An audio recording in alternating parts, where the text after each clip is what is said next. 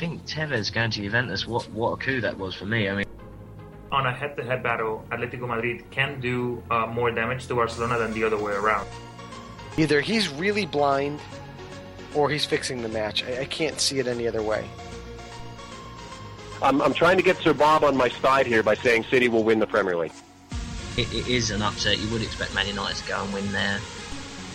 Over a billion dollars was paid in transfer fees uh, between the clubs in, in Europe. It's football. It's damn football. Like Ferguson said, football. Bloody marvellous. Yeah, well, the celebration was, I can't believe I just scored against Mexico. Uh, at one point, Parma, I think it's only like 224 players under contract. Hey, they're going to throw me out of here, fellas. You're going to get me arrested on your show. If you're a serious talent, you're going back and you're playing for Santos. You, you know, you're going back to, to play for, like in Argentina, for River Plate or Boca Juniors, or you're going to Europe. He looked like the Ryan Giggs of old. He was more creative than any player on the pitch. Um, he made Mata look stupid. He made Rooney look silly. Now, the Premier League is what the most exciting league out there. I think it's probably the best marketed league without a question. When you look at the draw for the, the Champions League, you kind of say, well, all the pieces kind of fell into place for everybody except City. I am your host, Joe Usello. Sir Bob, Mike Orr, my co host, Rob Rojas, my trusted co host, Ben the Machine. Good evening, everyone, and welcome to episode 377 of Low Limit Football on this 22nd of January 2023. I'm your host, Joe Usello, and tonight, the German Bundesliga returns for the 22-23 season, and with it, we gladly welcome back Sebastian Haller, who returns to Dortmund after his battle with testicular cancer. Reports out of London indicate that Antonio Conte will leave Tottenham Hotspur at the end of the season. What's next for the Italian manager? We'll discuss that. And Juventus are docked 15 points in the Serie A table, dropping them from 3rd to 11th after judgment is passed in the Plusvalenza scandal. What's next for the Bianconeri? And who could be next in the prosecution's eyes? We're going to discuss that and much, much more with our very special guest, Martino Puccio from the Athletic Fantasy and the State of Play podcast, who will be joining us in just a little bit. But first, let me get my co-host in here, Mr. Roberto Rojas. What's going on, my man? Good, Joe. Good. Obviously, good to see that all the five uh, top leagues are back in, in Europe, and certainly without any drama and news. But yeah, no, it's uh, it's good to be back here and doing another week of podcasting. Yeah, you know, and I was looking ahead for the match of the week, and, and just as we're getting back and geared up and ready, and Germany's back, England's off next weekend because they're playing the FA Cup. So you know this this topsy turvy scheduling um, of the leagues and, and how everything is condensed. We're going to be feeling it all the way through to probably the Women's World Cup in July, don't you think? Yeah, Yeah, definitely. So let's uh, let's get right to business here because um, we have a great show in store for everybody, and we're going to start off with uh, the trivia question as we normally do, my friend. And I have the honor this week, so uh, I'd like to lay it on you. Go for it. All right, so here we go. It's a transfer window question. Um, you know, looking at some of the amazing numbers that are coming out of England, and more specifically Chelsea Football Club. England has spent 430 million euro on transfers so far in this winter transfer window, being led by almost 200 million of it by Chelsea Football Club. It's an incredible number. We saw them bring him Mikhailo Mudryk uh, just the other day. He did uh, debut on the weekend. Um, Chelsea Football Club have outspent the other five, uh, the other four leagues of the top five leagues combined. Uh, Chelsea spent at 178 million, where the other five, the other four leagues combined are spending at 89 million euro. It's just an incredible, mind-boggling number, and I know we're going to talk a lot of money and transfers and stuff in this show, but I didn't want to give you a dollar and cents question uh, in in this one, so I'm going to give you an age question. Um, and I'm going to give you a couple cracks at it at the end. But Chelsea Football Club have brought in for that 178 million um, euro. They've brought in seven players. Like I said, the most recent is Mikhailo Mudryk. Uh, combining the seven players, what is the average age of the seven players combined? Okay. All right. And um, the information's courtesy of Transfermarkt. So if anybody has any com- complaints, contact Manuel Veth, I guess, right? we'll, blame it on him, but we'll give you that answer at the end of the show.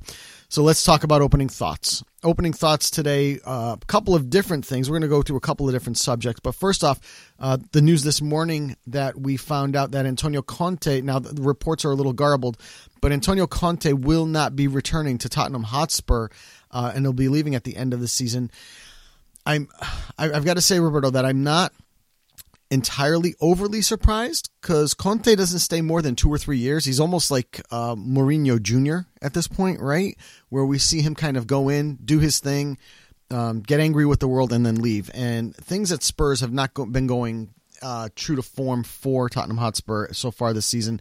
But I'm a little surprised at this because this club and this team was starting to take the Antonio Conte shape of a 3-5-2 team. They were they were making the right moves to in effort to get to that point, bringing in the pieces that Conte wanted. Um, but now it looks like they may not renew his contract at the end of the season, and and he'll be going elsewhere. What are your thoughts on this breaking news? I mean, I, I think ultimately when you look at Conte's book of business, you know, you kind of expect this, but I, I don't know that I expected it this time just because uh, of the progression that he's been making at Spurs. No, I, I don't. Like you said, you kind of really hinted it there. You know, this is someone that doesn't really stay for too long. I mean, looking at his his track record, I mean, he's been there for yeah two seasons. You would think two and a half years. Um, that happened at Inter, that happened at Chelsea, happened at Juve. Um, so you know, again, this isn't someone that is is known for staying for too long as well. But um, yeah, I mean, I think there's just a lot of things that I think unfortunately are going on at Tottenham that you see perhaps I think honestly like a, a team that I think they they wanted to, and this is obviously talking about the board itself.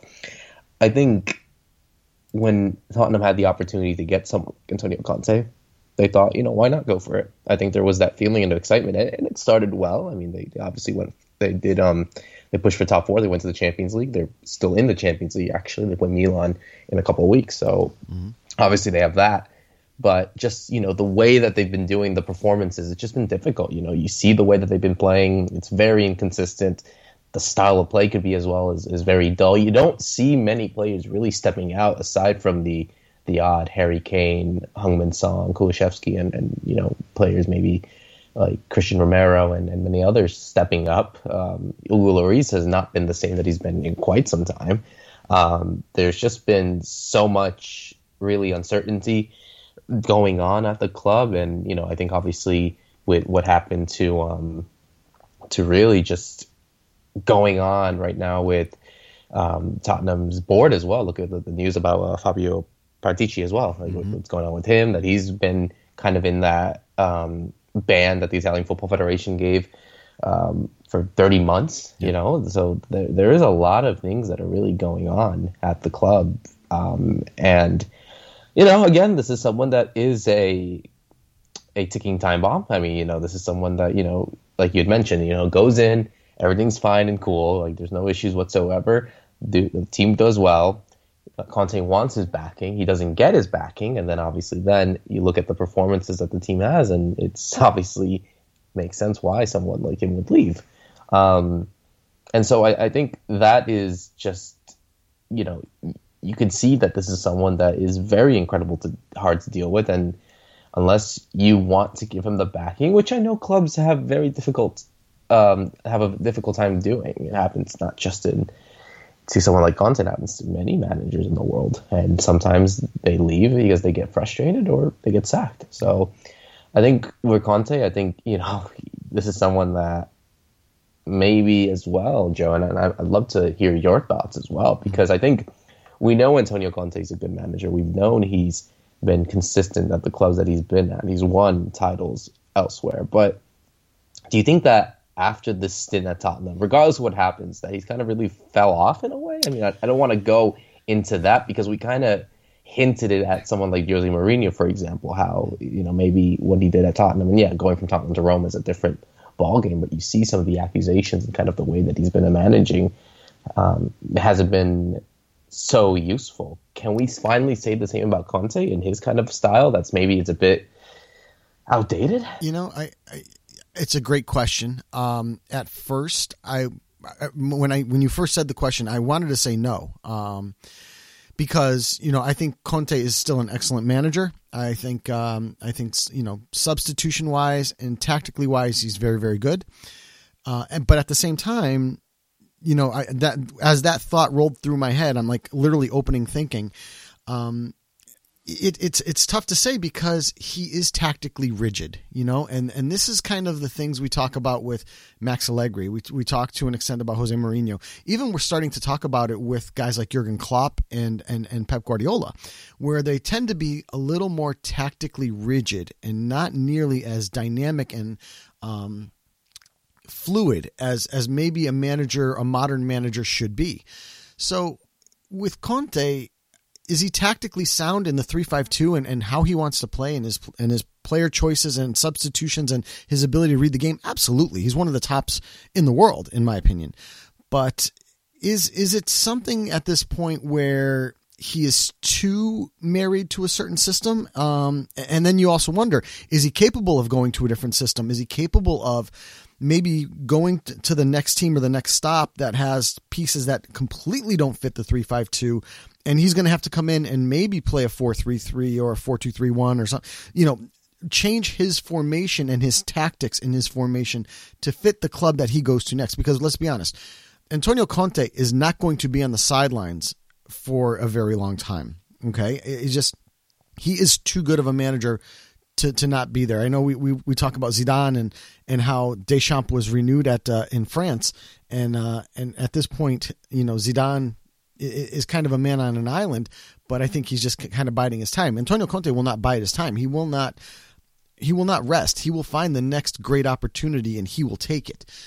So, yeah, you know, you start to think though, is that next opportunity something that is going to fit his style or is it something that he's going to have to shape um, the team into his style or is he going to change his style to fit the shape of the team?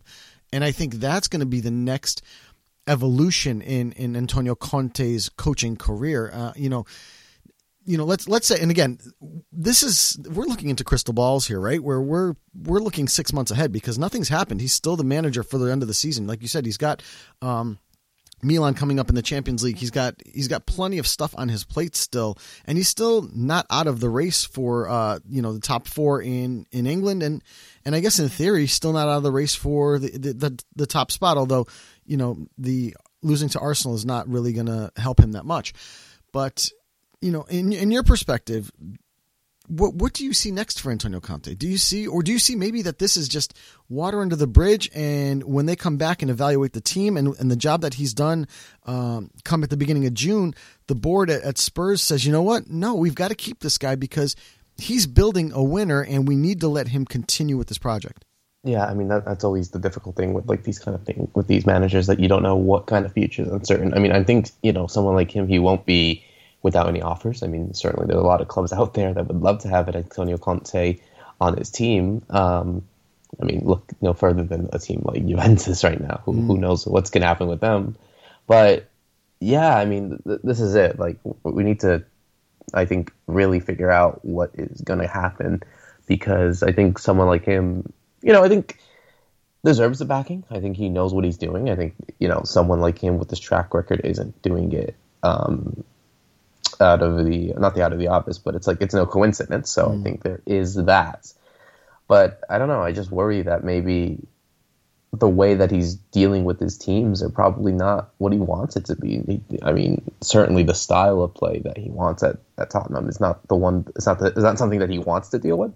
Yeah. And so, yeah, I mean, it's it's going to be interesting to see what happens. And you know, obviously, um, it wouldn't be surprising. Like I said, you know, it would not be surprising for him to go. Um, and I think there are just so many things that are going on that I think perhaps are better left at um, behind closed doors. But honestly, like I, it, and this all depends on the season as well, mind you. So mm-hmm. yeah, you have to.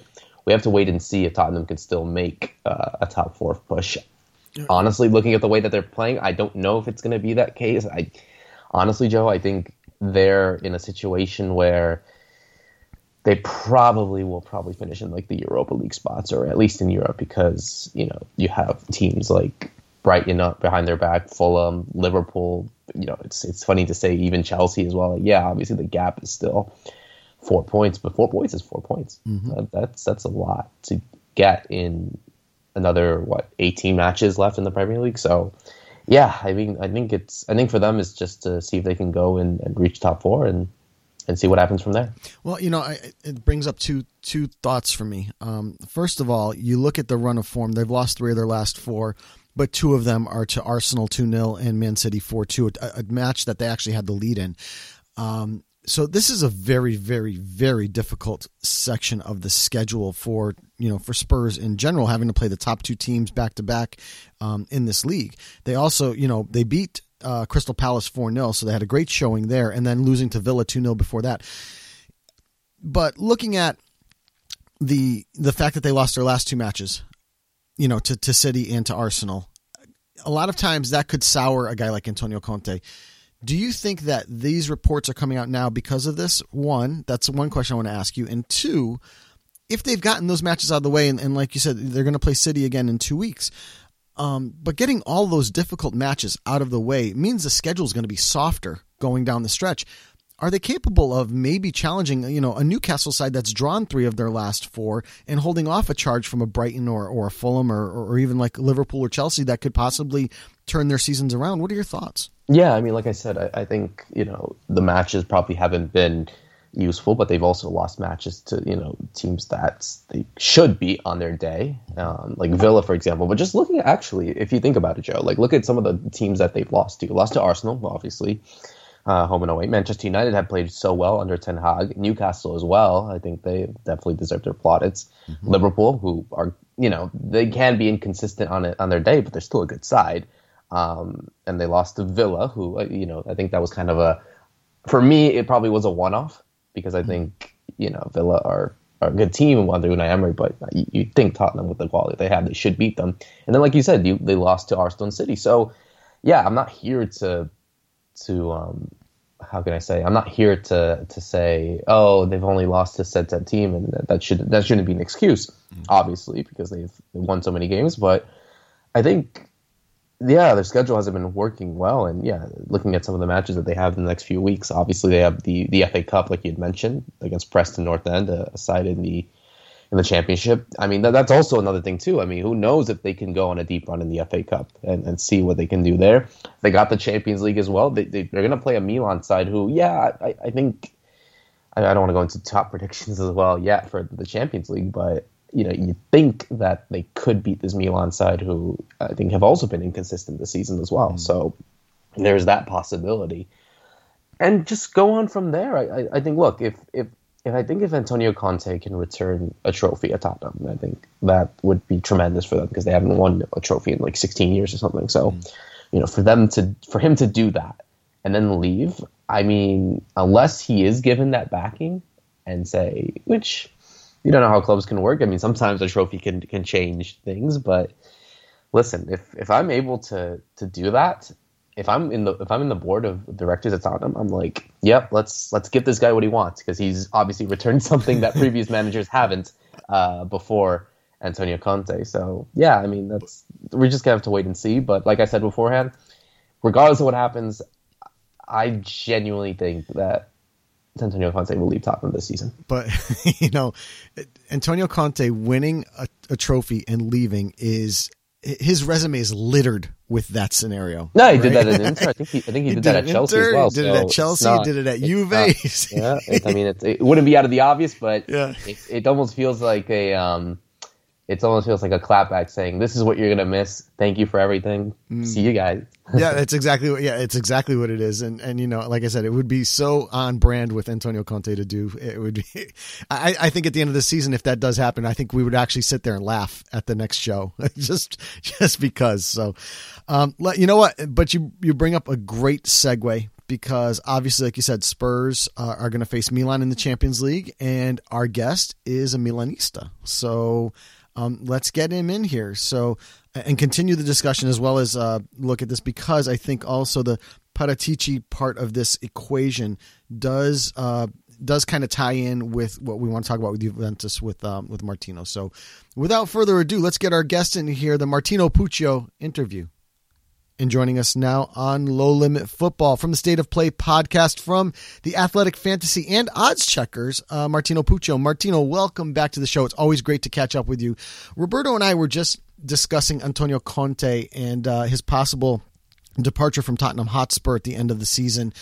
Uh, one of the things that Conte has on his plate, though, before all of that is said and done, is their matchup against uh, AC Milan in the Champions League coming up you know, with your with your job with odds checkers and with with uh, fantasy, but you are also a Milanista.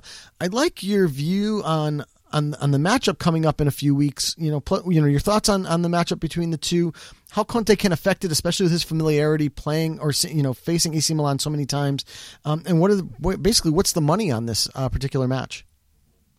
I mean, well, basically to to advance to the next round, it's really just about even at this point. Um, if you like talk to both fan bases separately, hmm. you you're basically gonna get what what's happening to Spurs is oh we're just doing our Spurs thing. There's no way we advance to the next round.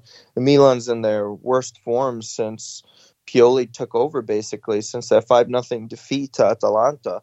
Um, so if you talk to either side, no one thinks they're going to advance. Um, but if you get down to it, I think just the amount of money invested that Spurs have, um, Conte's record against Milan, and even Stefano Pioli at that point, um, is something that I would probably lean towards.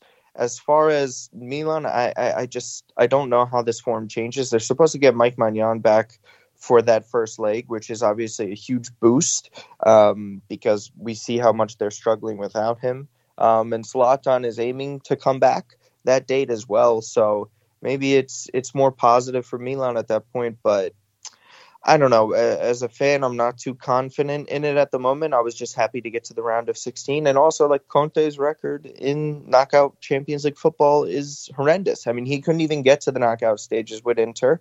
Um, we saw how much he struggled with Juve as well. Um, it's kind of turning into something's got to give at this point, and to be honest with you, I probably would lean Spurs. Uh, I, I think I would be very, very pleasantly surprised if Milan pulled this off.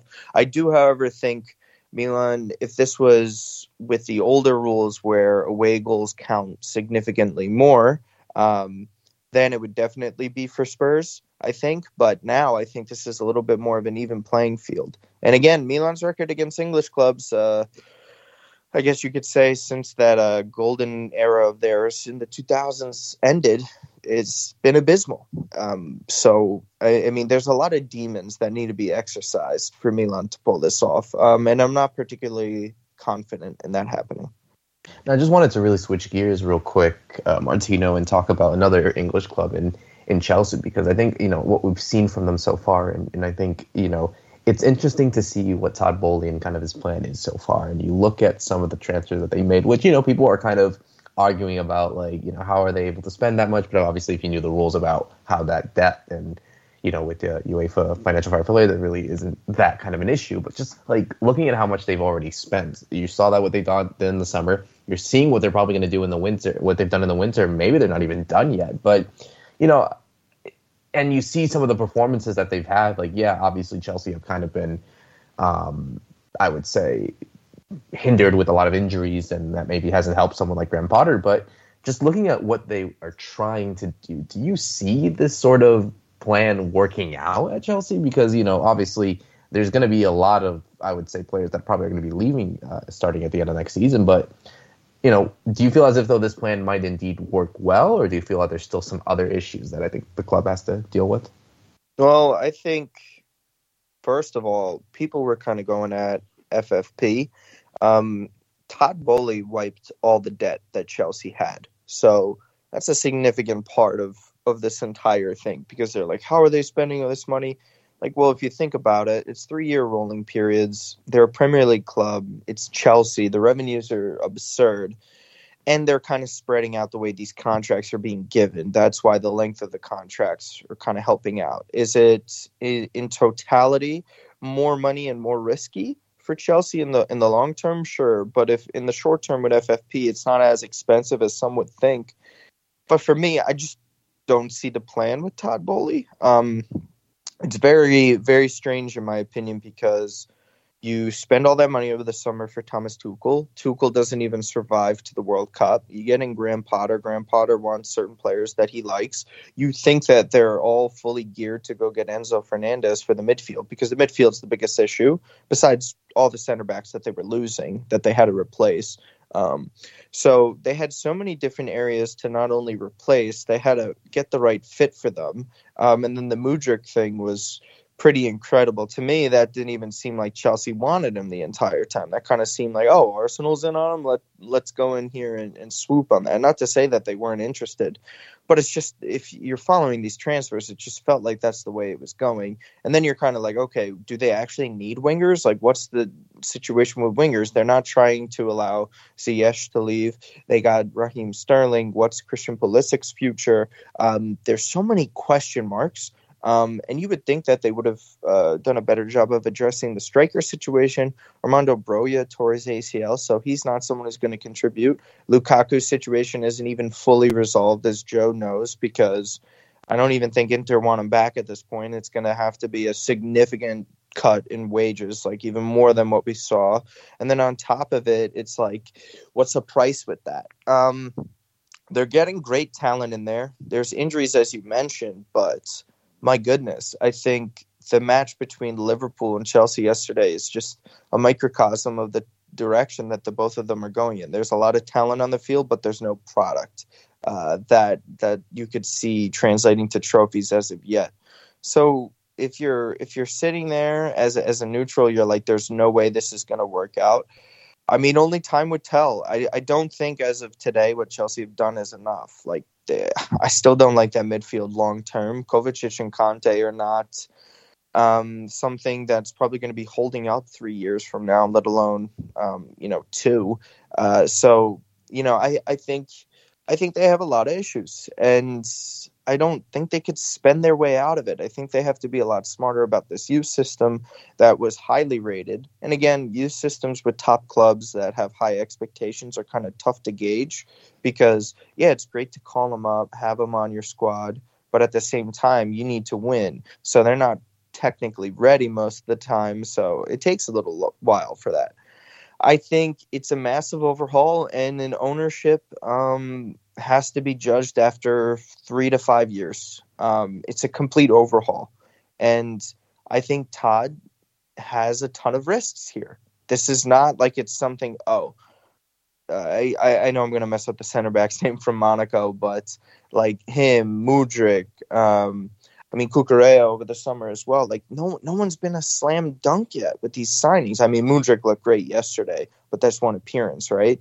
I think there's just too many question marks for the amount of money spent, and we're we're kind of hoping that Graham Potter turns it around. But if Graham Potter and Chelsea keep struggling, guys, for the rest of the season, does Todd Boehly, Boehly make a brash decision again? And then you're out two managers within a span of 12 months, you know?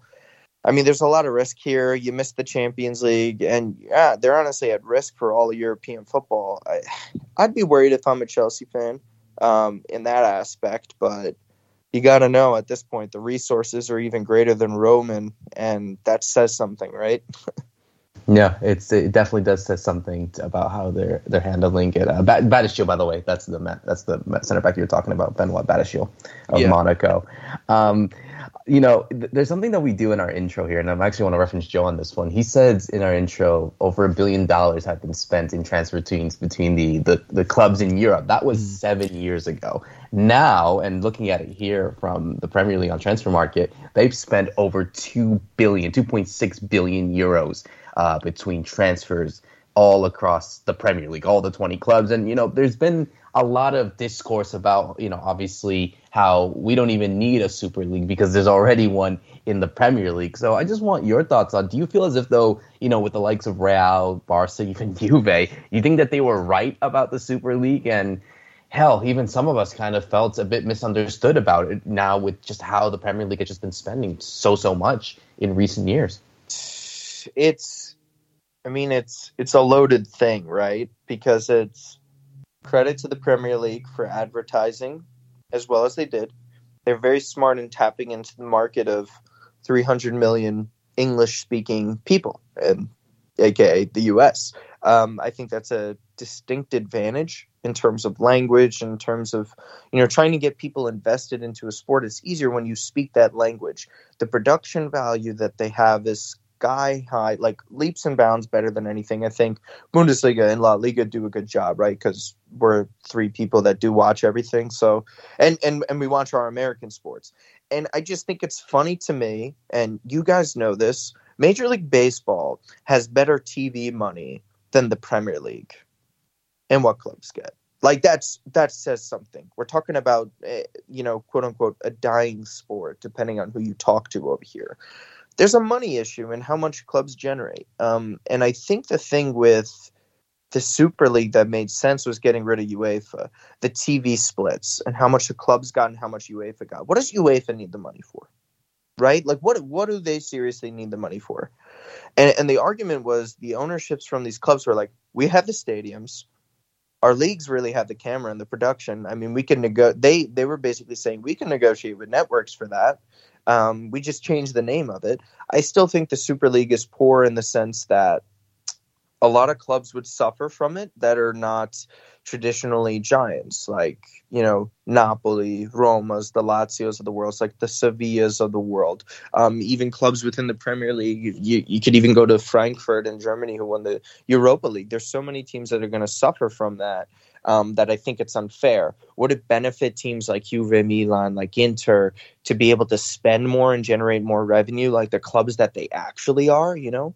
But it's like at the same time, these governments aren't helping anyone out. Joe could tell you this. Juve are the only team in Italy that's a, that's a big team in Italy that own their stadium. That's a problem. It contributed to that dynasty that they had with nine straight titles. Like Milan and, and Inter weren't having owners investing, uh, and they also didn't have wise investments as well. So they were also hindering themselves. But at the same time, where's the revenue? The and again, Joe knows this. Sorry to keep bringing up Joe with this, but it's true. Scudetto winning team in Italy generates only a little bit more than what the second place team gets. There's there's no significant cash influx for these clubs the the Super League is supposed to be the solution for that, but I think it's just kind of unsustainable because if you have the Premier League clubs in that, they're still generating a lot from their league alone. What these guys are doing within their leagues, it's not good. How La Liga is in the situation that it's in is kind of pathetic, to be honest with you. They should they should be so much better run than they are. A lot of teams like own their stadiums. What Real Madrid and Barcelona do in terms of carrying, what Atletico was doing was was great in terms of carrying the league. Uh, you know, there's just so many other questions. You're not going to see that type of money generated in Bundesliga because of the ownership split and how they they make things up at that. I think probably the best way is to introduce some sort of uh, salary cap in terms of spending relative to the amount of revenue you generate might be something, or even a um, uh, you know like a cap number for the Champions League. Mm-hmm. So say there's some good players that would be left out for pre- Premier League sides, right? It's if you make an X amount of wages, you have a cap. This is just like you know what's been brought up by people. Say you have a hundred million euro cap. Um, if your wage bill exceeds that for a squad of 23 in the Champions League, then like if you go over that amount, you have to choose to leave out a player for that, um, and and kind of go down that path. But the reality of this is is that I think UEFA needs to be needs to cease to exist. Um, I don't think the Super League works, but I also do find it incredibly hypocritical, and maybe you guys agree with this or not. I find it hypocritical of football fans from the Premier League saying that football was going to be dead when the Super League was going to come about, but you don't hear a peep in which you see the spending disparity is so great at this point because it's only the Premier League benefiting. I think they love it when they benefit from it and they don't give a damn when it's other people not benefiting. And I understand coming from the perspective of, hey, we did a good job on our own to benefit this way. And that might be true, but I just don't find the disingenuousness from these fans to be fair. Like it's just it's just BS. Like come on they they didn't want the Super League because they they fake cared about you know other clubs not being able to compete. But now when it's going to look like a little bit more of a leveling a level playing field in terms of the other big clubs spending, then they didn't like it. That's just what rubbed me the wrong way about this whole thing. I don't think the Super League's the uh, solution. I just think a greater revenue split in which favors the clubs is a better solution because if we can get more money generated for clubs like you know Milan, Inter, Sevilla's of the world, Lazio's, Roma, um, even what you could get in the Europa League. Because think about it, the amount of people that watch Major League Baseball. Um, television wise, right? We're talking about strictly ratings. And the amount of money that's generated for those teams is disgusting. It's so much money, it would easily help level the playing field. How can you not get the amount of eyeballs that baseball gets just for the Europa League alone, right? Just like I said, we single out that competition. But then we have the Champions League guys. Guys, hundreds of millions of people watch that. We have over a billion people watching the final. You telling me where the Super Bowl is getting over the figure that it gets, where they generate that type of money, that the most popular sport in the world can't be doing that, that's a problem. And there's something fishy about it. And I think ownerships were right in questioning that. And I'm not saying Perez and Agnelli are the cleanest and squeaky guys, right? Like they're they're multi billionaires. They you know, it's not like they don't have any dirt on their hands. But the fact is this, and and I think they're 100% right on this if anyone's the bad guy in this and turning a blind eye and not helping other clubs, it's UEFA. I mean, come on now. We all know City and PSG, when they started their spending, did not have the damn revenues to back up that type of spending. They lied about it. And I mean, they even got in trouble for that kind of stuff.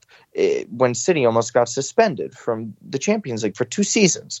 Uh, and of course, the, the appeals court system's a joke that nothing ended up happening to them in that sense you know, I, I just think at the end of the day, there's so many different types of solutions, but it's just the power struggle between the rich and the super rich. And it's not going to get resolved until UEFA is disbanded. And I know they're trying to change up the competition and all that kind of stuff, but I think we all know deep down who the problem is, who we could point our finger to and say, if they're no longer there, would things be for the better? And maybe, but you're still probably going to need a governing body to have rules set in place. I just think UEFA is the worst at it. I mm-hmm. think they just don't care. I think, you know, I mean, we could go watch that FIFA documentary that's been on Netflix um, to kind of just get an inclination of what it's been like. Um, I think FFP in theory sounds better than it is um, in practice. And I think the three of us have had this conversation multiple times. And even on this podcast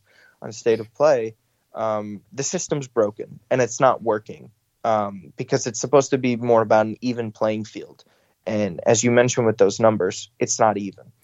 So it's a great segue for me. Um, yeah, first of all, tell me tell me we have we don't have a super league but we have a super league. It's just called the premier league because of the money. The only teams that are surviving at this point with the premier league teams financially technically are, are going to be the, the super big ones. So the psgs the, the bayern munichs the real madrids and then and then obviously the um, the the barcelonas and the juves. Um, and and i want to talk about the juve part of it because obviously there were you know as we're familiar with in the Serie A, they were whacked with a 15 point deduction for their plusvalenza scandal. Um, you know, in the valuation of players. Now there's reports coming out of Italy that that that is going to expand now uh, to Roma and Milan. There's talks about it going to Napoli for the Victor Osimhen um, situation. Um, and I and I try to be objective about this situation, but it's hard for me being a Juventino. Um, and I don't want to say that this is some kind of witch hunt that, that they're going after Juve, yeah. but you know these are the kinds of things money wise that teams have to teams have to do or are doing, even in plain sight, to allow them to continue to. Uh, to be competitive on that world stage, and I think that's what Agnelli and, and and you know the the Florentino Perez's of the world were talking about is that you know in England all this money is there and those teams spell spend you know willy nilly and it doesn't matter and I know Todd Boehly and and Chelsea are a different thing because they wiped out the debt but PSG could do it you know Newcastle because of the Saudi ownership now could yeah. literally just buy every player and and they would still be within the financial fair play rules so uh, yeah. you know the, the so we look at this plusvalenza situation where PSG was not knocked down by the French league, and you know City was not, not or Chelsea's not you know being punished by the Premier League. No. We're seeing the Italian league kind of eat themselves um, with Juve, and then taking it a step further. Right with with possibly going after Milan, Roma, and and Napoli, and you know some people you know in the Twitterverse because everyone's a genius in, on Twitter um, Right. is bringing up the Bastoni um, situation with Inter. Yeah. Yeah. Yeah, so it's it's so I mean, what are your thoughts on on Plusvalenza? Was Juve punished too harshly? W- will they win their appeal? Um, because they're going to appeal this. And what does Yeah. it mean for Italian football and even world football at this point? So well, so like the whole thing with there's there's multiple cases against Juve for people who kind of don't know that. Um, the Plusvalenza is just one of the many. Right. Um, Juve are in deep trouble for multiple reasons. Um, I think the biggest thing that I keep trying to tell Juve fans, and they they keep getting mad at me, and it's dumb, but I'm letting you guys know the the potential wage issue of paying players under the table after publicly stating that you weren't going to do such um, as a publicly traded company is the real issue. Mhm. That's a that's a, that's a crime. It's stock market manipulation, um, and that affects the revenues generated by Juve. That's a deep rabbit hole, right? And I want and I want to add in here that I agree with you that that Yeah. this is this is one of the things that Juve, you know, and I don't know did they did they actually prove that they were paying players under the table because Um, well, I- so, well, so like that's that's what the whole investigation is going on. But Right. from what we understand by reports is that De Ligt and Dybala told reporters, and they showed apparently in a WhatsApp chat where Chiellini, okay, in WhatsApp, if people don't know, probably you do at this point, most people, um, WhatsApp is end to end encrypted, so everything's saved on there. Everything can can can be pulled back. Um, this can this can be proven. Um, and Right. De Ligt, as we know, left Juve, so you know he has no you know dog in this fight at this point. I wouldn't be shocked by it. Um, But but again, if if they are involved in that, then investigation's ongoing, and if they're proven guilty in that, I think they're done for in terms of UEFA competition. They're coming at them. That's an FFP breach. Yeah. But if we want to stay on the topic of Plusvalenza, I think I think it's unfair to Juve in the sense that it, it takes two to tango in those types of deals. So, if why is Genoa not getting punished in terms of points? There's been fines and all that kind of stuff. And you know what the stupid part is, Joe, and this Hmm. is why we struggle and get so frustrated with Italian football is you come out with a verdict.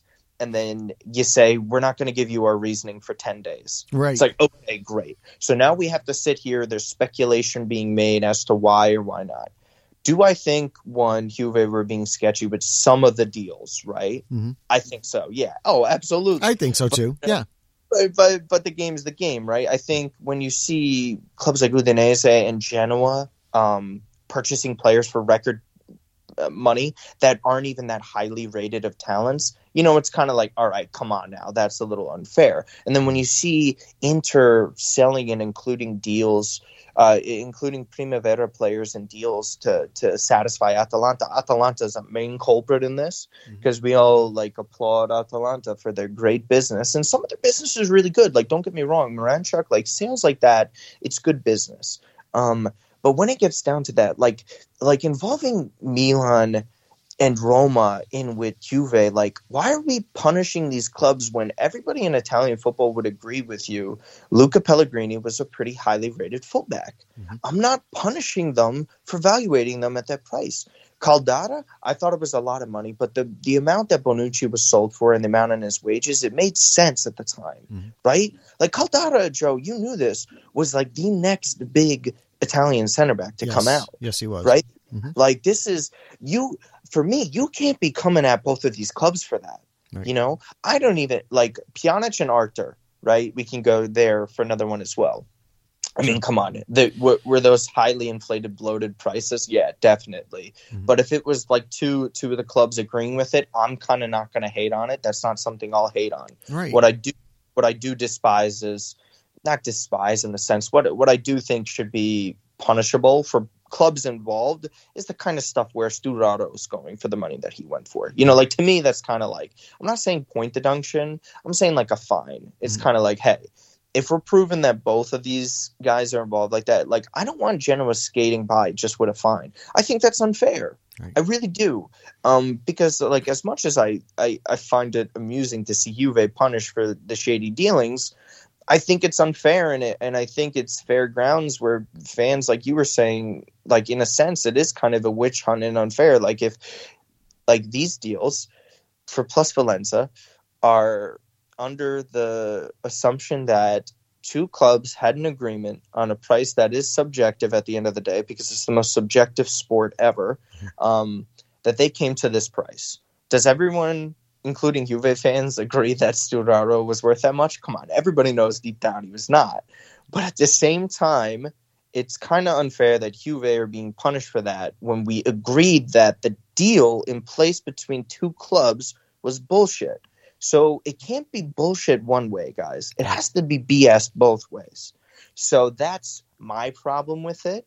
And then with the appeal with Juve, I mean, it, it's weird because we have to wait for the reasoning yet again because um, uh, uh, the lawyer. Um, I'm drawing a I'm, Joe. I'm having a brain fart on, Yeah, on the word. it's- The it's- prosecutor, prosecutor's the word. Sorry. Yeah, the prosecutor wanted nine points. Chiné, Chiné, I think is his name.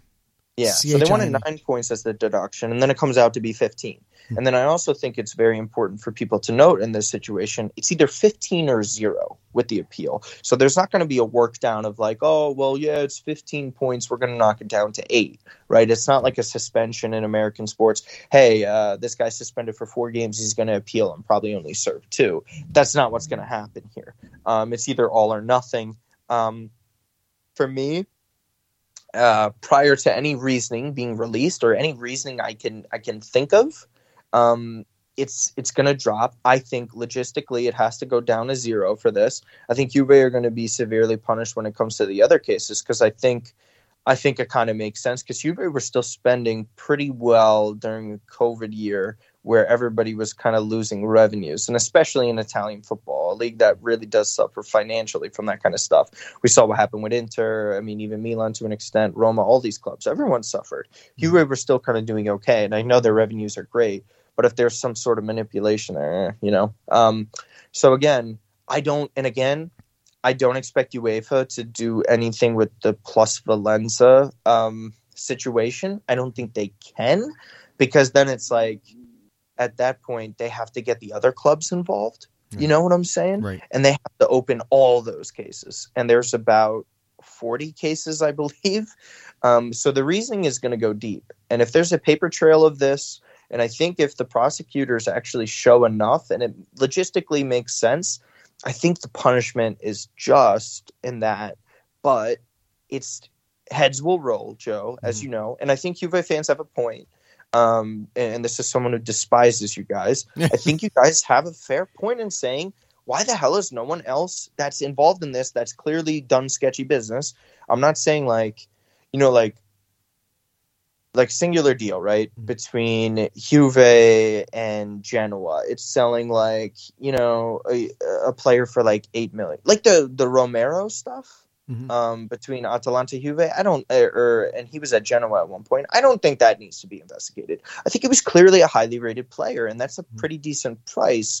Um, whether or not Genoa had the money is a different story, I guess. But I don't believe in penalizing them for that. They, it, like you know, Juve decided to send him there. That's the way it goes. Orsolini. I mean, again, pre- pretty highly rated. I don't think that was ridiculous, but it's it's going to have to have a fantastic and phenomenal explanation because it comes down to subjectivity and subjectivity with the law. There's a huge gray area mm-hmm. with that, and I just don't think it's going to be upheld. And if it does, say that say this 15 point deduction is upheld, it's going to be Juve versus FIGC for years. Um, and again, an overarching thing. I and I got into arguments with people about this um, because they they're under this belief that a club like Milan needs Juve to succeed. It's false. It's not true because Juve didn't need Milan and Inter to succeed during the 2010s. I think that was obvious. Um, but I think everybody knows deep down if we don't have a strong Juve, we don't have a strong Inter, the league is going to suffer for it um, because they're the only one resource wise that can, can that can compete and can help in Europe. And it's it's I to come down to it, what I ultimately think happens to Juve is Um, I think they're going to get popped for UEFA because I think it's likely that they did pay players under the table. Um, because it, it, it, you, I saw the quotes of it, and I'm sure you read them too of of the players and what Chiellini was trying to tell people, um, and the players in that WhatsApp chat, and it and it, that was very eerily sus- specific. Unless these newspapers are completely making up conversations, right? Um, and they're making up that De Ligt gave information away. You know, you know, I I think UEFA is going to ban Juve. Um, I think it's going to be bad for them, and I think it's going to be horrendous. So, say the 15 point deductions upheld, Juve probably aren't making top four at this point. They have half a season to make up that much ground. It's significant. Um, never say never, but I don't I don't know about that. Um, and then again, if UEFA bans them, where is this money going to be generated for Juve? What players are going to want to stay at Juve? Right. You know, there's going to be a, a significant domino effect to this that could not kill them off in the sense of what happened during Serie B. We're probably not going to see a Juve be competing in the Champions League or competing for it for nearly half a decade. Mhm. That's that's it's bad. It's bad. They can get back to it, and then again, Joe as well. Who's going to want to take that director job? Right. because all the everybody's suspended now. Um, it's it's it's bad. Um, and, and again, it's frustrating for Italian football because we all know there's so much upside to it. There's so much upside to this league. It's it's it's it's insane, and that's why people like you and myself drive ourselves bananas Yeah. because, like Italians usually do, they're stubborn and shoot themselves in their own foot, and and they're like, "Who did this to us?" You know, it's, uh, We're really good at it. you know, so it's, no one's better. Yeah. So Martino, thanks for joining us on the show, man. Um, always a pleasure to catch up with you, and all the best with everything. I mean, you you you're a busy man right now, so you know between Uh, odds Yeah, yes and no, not really. so no, and uh, you know, obviously you're, you're welcome back anytime, and uh, and always great catching up with you, my friend. Yeah, same, same to you guys as well. Um, state of play, even the Milan stuff that we're doing uh, with Matt now. So Mm-hmm. whenever Milan and Juve play each other in the, in the second half, I believe it's in towards the end of the season actually. So um, we'll try and have you on then. Um, always a pleasure. Uh, appreciate it, guys. Good luck to your Cowboys tonight. Um, you. maybe the Jets will make the playoff one, one of these years. all right, my friend. We'll talk soon. Take care. And special thanks again to Martino Puccio for joining us on the show. Roberto, we've got some matches of the week coming up, especially now that uh, that the Bundesliga is back in. We're going to give you a double on the Bundesliga this week. Um, you know, moving forward, just because uh, we got to get them back up to speed. So we're going to open with a midweek match between Freiburg and Eintracht Frankfurt. By the way, second place Eintracht Frankfurt in the Bundesliga. That match is on Wednesday at two thirty p.m. Then we fast forward to Saturday, where they're going to face an even bigger challenge. Bayern Munich host Eintracht Frankfurt at 12:30 p.m. on Saturday. Following that up with the Marseille Monaco match at 3 p.m. Uh, when we were talking about the the whole financial fair play stuff and and teams, you know, he, I know Martino pointed out Sevilla quite a bit. I was thinking Marseille was was one of those teams that uh, that would benefit, but I digress. On Sunday. Napoli and Roma, 2:45 p.m. and Real Madrid and Real Sociedad at 3 p.m. in Spain. That is going to close out our Sunday action. Like we said, England is off until February 3rd because of FA Cup play, but on Friday you're going to get City and Arsenal 3 p.m. in the FA Cup, so definitely keep an eye out for that one. Roberto, earlier in the show, I gave you a trivia question and I'm going to just repeat it quickly. Um, the big spenders we talked about earlier, Chelsea, they've spent uh, 178 million pounds in this transfer window. They've brought in seven players, including Mykhailo Mudryk, which just brought in this past week at 70 million euro. My question to you is: of the seven players that they've brought in, what is the average age of the seven players they brought into the league? Oh wow, this is going to be an interesting one. Um, I know they're young, but I know they're not that young. Mhm. Um, I'm going to use a ballpark number and say 24.